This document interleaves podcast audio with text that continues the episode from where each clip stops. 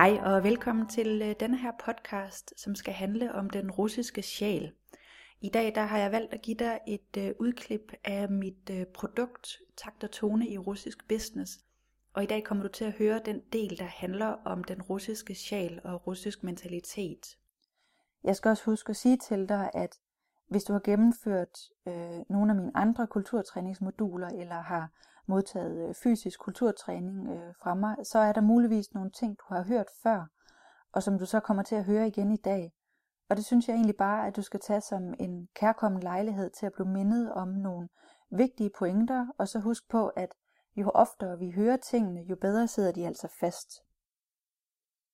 Og jeg kunne godt tænke mig faktisk her at starte øh, med at sætte scenen, inden vi, vi for alvor går i gang. Og det vil jeg gøre ved at boste en række myter og fremhæve nogle kontrast, kontraster, som det kan være nyttigt at være opmærksom på.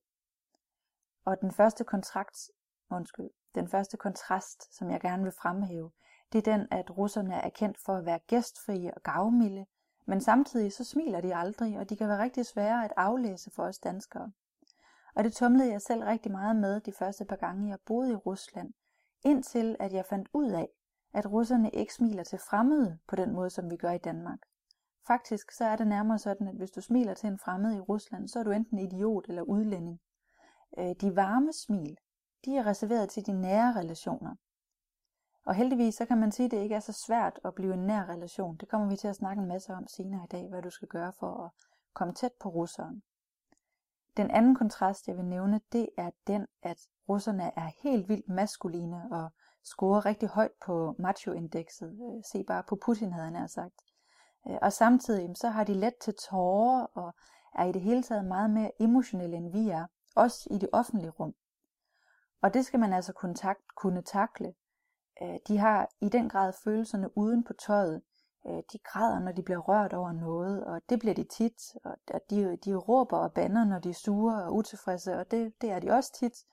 Øh, og så griner de og smiler sådan helt ind fra hjertet af, når de er glade og når de er godt selskab, og det nyder de at være også øh, meget tit. Så vi skal, vi skal sådan forestille os, at der er et spektrum indenfor, øh, hvor, en, hvor man kan vise følelser indenfor, og i det danske offentlige rum og i den danske erhvervssammenhæng, der er det her spektrum ret smalt. Man hæver ikke stemmen så meget, og man giver sig sjældent til at græde, og man går heller ikke hen og, øh, omfavner folk, man ikke kender. Og sådan, der er sådan en, en vis reserverethed. Øhm, og det spektrum, hvor russerne de viser følelser indenfor, det er en del bredere.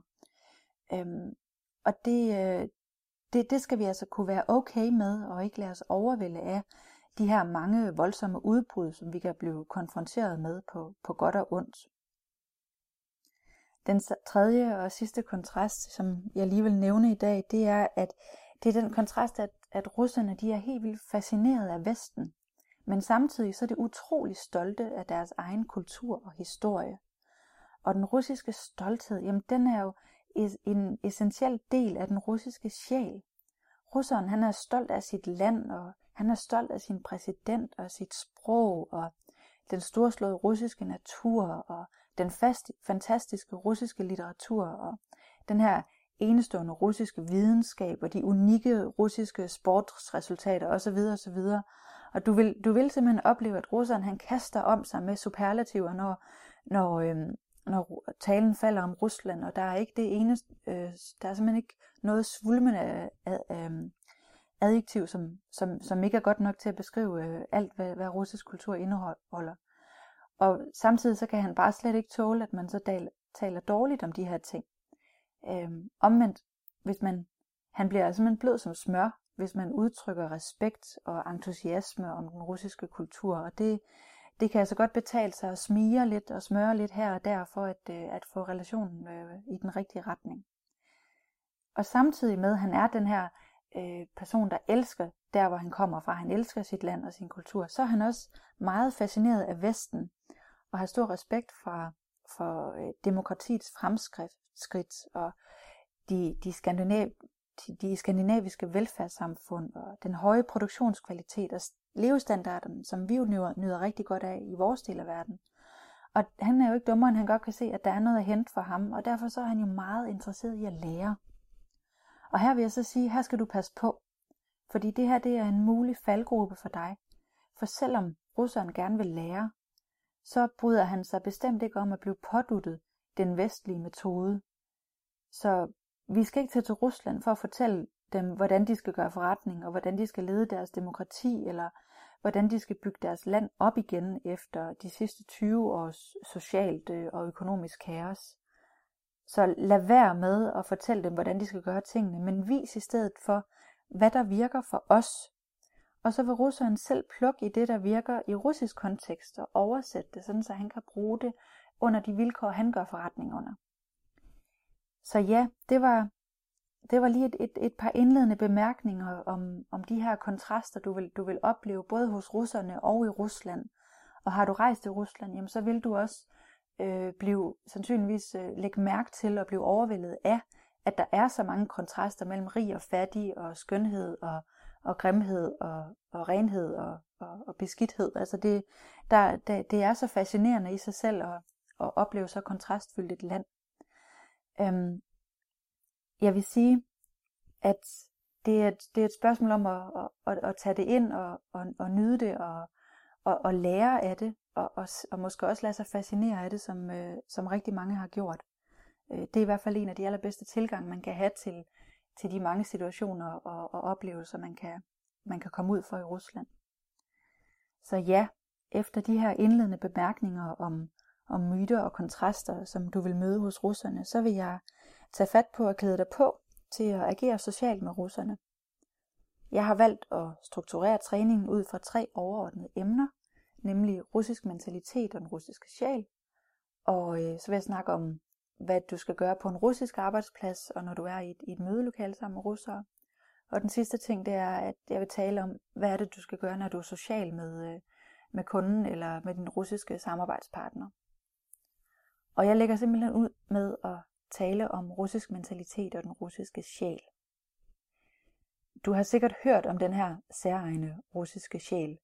Folk refererer tit øh, til øh, ruskaya dusha, den russiske sjæl, og beskriver den som noget, som gennemsyrer russisk kultur, øh, men ingen kan rigtig sige, hvad det er for noget. Og, og hvis du er lidt ligesom mig, så synes du måske nok, at det er sådan lidt en flygtig størrelse, som, som man måske ikke rigtig kan blive klog på og, og forholde sig til, og at det ligesom er noget, man skal fornemme, virker det til. Øh, så derfor så synes jeg egentlig, det er lidt, det er lidt sjovere at starte et helt andet sted, nemlig med, øh, med den russiske mentalitet, og også faktisk med det russiske sprog.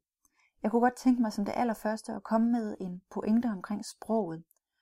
Russerne de er enormt positive over for folk, der har gjort sig den umage at lære lidt af deres sprog. Og ja, det er svært, jeg ved det, jeg har jo øh, læst øh, russisk på universitetet og har, har kæmpet en kamp med ordbøgerne i, øh, i mange år, bare også for at lære at slå op i en ordbog, det, det i sig selv er en bedrift. Og, og jeg ved, at, at, at det kan være, være hårdt og svært og frustrerende og tidskrævende. Øhm, men omvendt så kommer du ikke så langt i Rusland, hvis du ikke kan noget russisk. Vi skal huske på, at Rusland er altså en verden i sig selv og en verdensdel, og de ser sig selv som en, øh, som en, som en, som en verden og ikke så meget som et land. Øh, det vil du også opleve, når du er derovre. Øh, selvfølgelig taler folk russisk, og man, de kan blive sådan helt overrasket over, at, at, at du ikke har lært det som udlænding, fordi det er jo det, vi taler her. Øhm, og det, omvendt her forholder det sig så også sådan, at der, ikke, der er stadigvæk ikke ret mange russere, som behersker engelsk på øh, forhandlingsniveau. Så du, du vil stå i en situation, hvor du i hvert fald skal have en tolk på, og du vil også stå i en situation, hvor du, hvis du har lært lidt russisk, så, øh, så åbner det altså også nogle døre. Så jeg vil sige, gør dig selv den tjeneste at få lært de vigtigste russiske ord. Øh, de fleste mennesker de er i stand til at indlære øh, mellem 50 og 100 ord med, med få timers intensiv indsats. Øh, og så er du altså godt på vej og har de vigtigste gloser til at klare dig derovre. Og det fine er, at man behøver ikke være perfekt til russisk. De er ikke sådan ligesom franskmændene, de, som, som jo ikke kan forstå dig, hvis du ikke har en helt perfekt udtale. Russerne, de, de, de tilgiver, at, at man laver fejl, og de tilgiver det uden problemer. Og de vil i stedet for øh, øh, komplimentere dig for, at du har gjort dig umage, og de vil se det som om, at du har karakter, og at du er seriøs med dine aktiviteter i Rusland. Og så er der det utrolig dejlige ved, ved russerne som mennesker, det er, at de er utrolig gode til at opmuntre og anerkende. Øh, et eksempel var, at, at for et par uger siden, der var jeg hjemme hos en, en hviderussisk kvinde i forbindelse med et interview, jeg skulle lave med hende til min podcast. Og hun havde øh, sin mor på besøg fra Minsk. Og jeg må indrømme desværre, at, at min, mit russiske for tiden er en smule rusten, fordi øh, jeg har lige øh, fået en baby, og det har været noget tid siden, jeg har været i Rusland sidst. Øh, så jeg hakkede mig godt nok lidt igennem det, og måtte lede efter nogle gloser en gang imellem. Men det betød ikke noget. Øh, de snakkede løs med mig, og de fik mig til at føle mig rigtig, rigtig godt tilpas, og komplimenterede mig for min udtale og mit store ordforråd, og så fik de også lige klemt ind, klemt ind i samtalen, at, øh, at, at Gud var jeg dog en smuk kvinde, og min figur var så flot, og man kunne slet ikke se, at jeg lige var blevet mor, og jeg var en dygtig forretningskvinde, og de ønskede mig alt mulig succes i min, i min business. Og det, øh, det, det er så typisk for russerne, at de, for, de forstår at få en til at føle sig godt tilpas i deres selskab, og de har, de har ordet i deres magt. De, de kan også formå, formå at, at levere den ene kompliment efter den anden, uden at man synes, at det virker påtaget eller falsk, eller øh, øh, man, man selv bliver sådan lidt utilpas ved at få det, få det at vide. Jeg, jeg, jeg troede sgu på, at de mente det, de sagde. Øh, og jeg kan huske, at jeg gik, jeg gik derfra med den her følelse af, at, øh, at det var da bare de skønneste mennesker, jeg lige havde været sammen med. Og, og jeg blev så glad for, at, at den her russiske sjælevarme, øh, den, har, den har alle de her russere, som, som bor i Danmark, den har de altså taget med sig. Så, så den var altså også at finde i, i Viby i Aarhus, øh, hvor jeg var den dag. Jamen, du har garanteret også hørt, hvis du har beskæftiget lidt med Rusland, det der med, at russerne er gavmilde og gæstfrie. Og den russiske altopoffrende sjæl, det er, at de vil give dig deres sidste pølse og brød, når du kommer på besøg, uden at tænke på, om der skal, at der også skal være noget i køleskabet til i morgen. Jeg kan huske, da jeg, da jeg læste øh, russisk på Aarhus Universitet, der blev jeg øh, bevidst om øh, fænomenet køkkensamtaler. Det var de her helt fortrolige samtaler, der fandt sted mellem russerne i de her små køkkener, der hvor man kommer helt tæt på hinanden, og hvor der er hygge, og der er tillid, og det er rart at være sammen. Og så kan jeg så huske, at da jeg så skulle derover, så tog jeg jo helt glad og fortrøstningsfuld til St. Petersborg og tænkte, at altså, jeg, jeg så virkelig frem til at opleve øh, den, her, øh, den her fantastiske øh, Øh, mentalitet, jeg havde læst om og hørt om i Rusland. Øh, den der tætte relation til russerne, det ville jeg enormt gerne have. Øh, og det jeg så bare oplevede, da jeg var derovre, det var en masse sure og travle folk, som, som ikke så mig i øjnene, og som var, var rigtig svære at komme ind på livet af. Og det, det undrede mig. Og, og jeg tænkte, gud, der er et eller andet helt galt. Jeg har da fuldstændig misforstået det her. Men det viste sig bare, at jeg ikke havde forstået, at man skal arbejde hårdt på relationsopbygningen. Jeg kommer jo fra et samfund, hvor den generelle tillid øh, til hinanden, den er meget høj. Og jeg var slet ikke klar over, at det samfund, som jeg så kom til nu, det var et, øh, hvor den indledende tillid, den nærmest ligger på nul. Øh, vi, vi siger jo det, at Danmark er, er, er et af verdens allerlykkeligste folk, og det hænger rigtig meget sammen med den tillid, vi har til mennesker, der ligner os. Så, øh, så starter vi faktisk næsten på, på 100%, og så er det så op til modparten og, og, øh, og, og øh, modbevise øh, den her tillid. Øh, og hvis han ikke gør det, jamen, så har vi bare en, en, en generel tillid til, til mennesker, som vi, som vi kan relatere til. Øh, og der er det jo sådan i Rusland, at der starter man altså på nul, og så, øh, så øh, tigger taxameteret altså. Så skal man bare i gang med at vise, at, at de kan regne med en. Øhm, og det, det, det vidste jeg altså slet ikke, at, at, at sådan noget det skulle, øh, at det skulle bygges op, at man skulle simpelthen have goodwill på, på kontoen. Og det er jo det med, at det er jo det er simpelthen fordi russerne har lært af historien, at man skal fare med lempe og passe på, hvem man stoler på. Og det er også derfor, de fortrolige samtaler de blev gemt til, øh, til køkkenet, fordi der var ikke nogen, der lyttede, og der kunne man øh, tale fortroligt om, hvordan tingene egentlig hang sammen. Men i, i den virkelige øh, verden, havde han sagt, i, i Sovjet, så, så gik det jo ikke ud i det offentlige rum og, og gøre for meget øh, opmærksom på ens inderste tanker og holdninger, fordi dem kunne man jo blive sendt i lejr for, eller, eller det, der var værre. Så som sagt, russerne de har lært, at de skal passe på med, hvem de stoler på. Øh, mange af de helt gamle, de kan stadigvæk huske Stalins terror, og mange har familiemedlemmer, der har været i arbejdslejre, og alle kan jo huske den her samfundsomvæltning, der, der skete i 90'erne med, med det økonomiske krak i 98. Så man kan sige, man har måske ikke helt fidus til det her kapitalisme, øh, som jo egentlig kun har virket øh, og været aktivt i de sidste 10 år eller deromkring. Øhm, så, så russerne, de, de har simpelthen som sikkerhed, som en sikkerhedsforanstaltning, så går de ud fra, at, at modparten er ude på at snyde ham, indtil det modsatte er bevist. Så øh, som jeg sagde, altså man skal forestille sig lidt et taxameter, taxameter, som tigger lige fra starten. Og så gælder det om at vise, at, at du er en, du kan stole på, og du har noget at byde ind med. Og nu da du ved det, så kan du arbejde på en øh, strategisk relationsopbygning. Og så, øh, så er det, du skal vide, at relationen den, den opbygges lige så tit i mødelokalet, som på restauranten, eller i banjeren, eller øh, på besøg hjemme hos din samarbejdspartner, eller i hans øh, dacha, hvis du er heldig. Øhm, og det vil sige, at, at der er som sådan to overordnede situationer, som du skal være opmærksom på. Øhm, nemlig at øh, den rent forretningsmæssige, som finder sted øh, for det meste på en russisk arbejdsplads eller i et mødelokale ude i byen.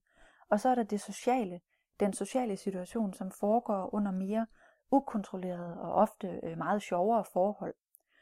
Øhm, og i de her to situationer, hvor du så skal have fokus på din tillidsopbygning og din relationsopbygning, der er det jo så, at de her tommelfingerregler øh, og de her tips til, øh, til takt og tone, som jeg giver dig i dag, øh, at du skal bruge dem aktivt, sådan så russeren hurtigst muligt